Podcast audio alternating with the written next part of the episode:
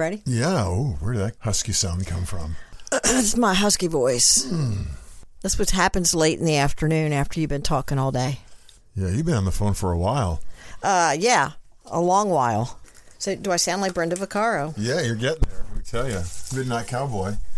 You knocked off your muff. Oh my God, my muff, my muff fell It's over there. My muff ball.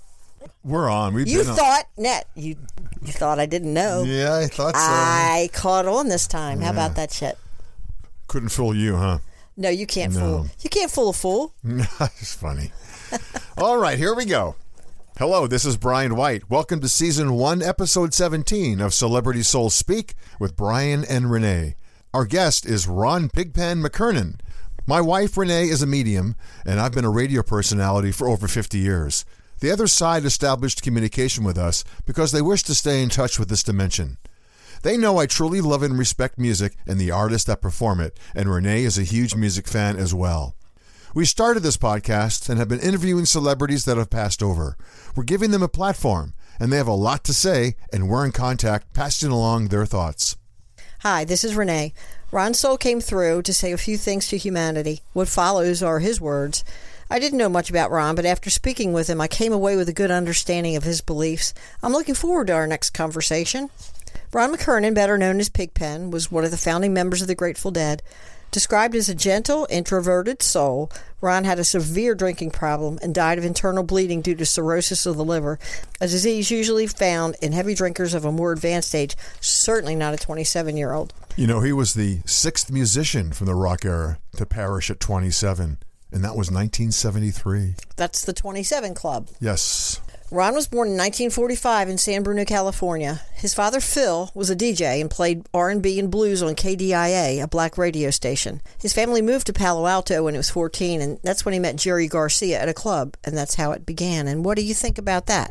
Did you know that little tidbit of fact there about KDIA and his dad? I did not know that. No, KDIA was a major, the Lucky 13 in Oakland that covered the whole Bay Area. They played a lot of great R&B at that station. I did not know that. Well, it just gives me it tickles me when I give you little tidbits of information because I know you are the music mogul.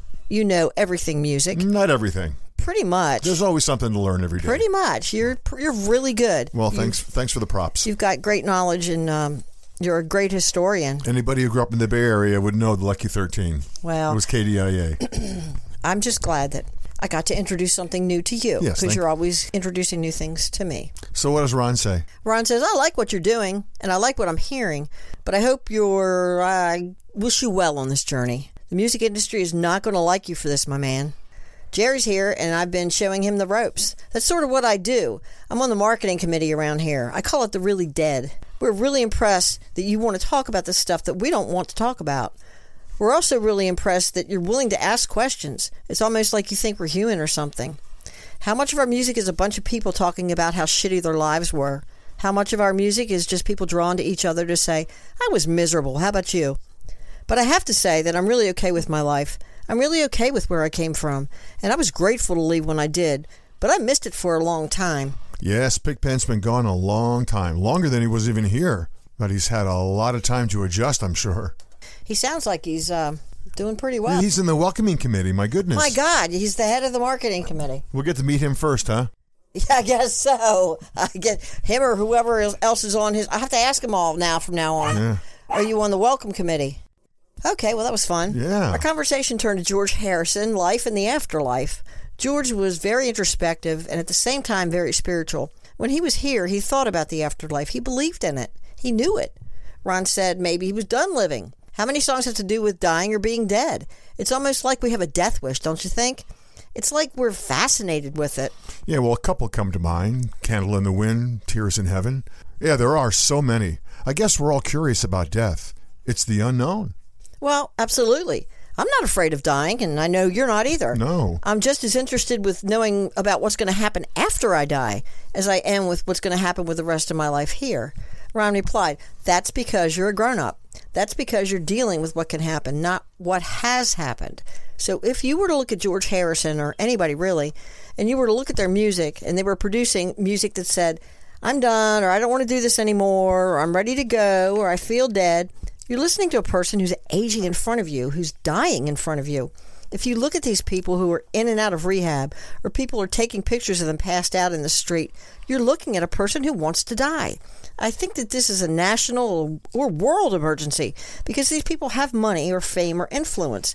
Nobody thinks of it as an epidemic. But think about the ravages of alcoholism or drug abuse or self mutilation in just the ranks of musicians from the 60s and 70s. It's huge. And then think about the people from the 80s on. The big thing is that in the 60s and 70s, you could tell who was on shit. You could tell who was smoking or shooting up or drinking. You could tell. But a lot of these cats coming on over now, you never know until they get in trouble right before they pass over. Nothing's changed in the music industry. Nothing's changed in how we're groomed for it. But also, nothing's changed in that big talent frequently comes from absolutely squalid living conditions or dysfunctional parents. Great music comes from that. It teaches you a lot at an early age, and as you get older, you realize you have some talent. So you begin to write or sing about your life experiences. You know, talented people come from all walks of life. And getting back to one other thing that Ron said about today's musicians passing over without any kind of hint of anything wrong, Prince is a good example. We had no idea anything, anything was wrong with him. Tom Petty walked into the kitchen, done. Yeah, so he's right. Yeah. Is it because you're so inspired by those living conditions? It makes you think. Ron said, Well, maybe we're just wanting someone to recognize how terrible it was. Maybe we're wanting somebody to tell us that we survived it, that we're not the walking dead. Maybe at six or seven years old, we died, but our bodies were just still walking around. You know how you cut a chicken's head off and the chicken's body walks around for hours? Maybe we're already dead, man. Maybe we're already dead. I've been thinking about this because I've never felt more alive until I actually died. So I figured I'd just offer that because everybody here is talking about how you've created quite a conversation. You know, the rest of us beforehand were just saying, man, that shit was awful. I'm glad I'm out of it. And now we're starting to delve a little bit and go, well, it happened to me when I was six. What about you, man? It happened to me at five. We're finally ready to look at it, and I have to say, we're pretty happy that you're trying to start a conversation because even though we may have been gone for a long time, it's something that we haven't looked at haven't wanted to look at. And we still have the capability of healing it. So I thank you. I thank you for caring about us musicians, for really wanting to know our stories. We want the public to know how it really was, and only you, the passed over, can tell it the way it really was. We care about the lives of the people who played such an important role in our lives, who helped to shape who we are through their music. We want you to know how much we appreciate the sacrifices that you made to make your beautiful music and hope to hear you again when we're on your side. Do you still do those five hour concerts? I hope so. I really do. Thank you, Ron. Let's talk again. Thanks, Ron. Thanks for joining us.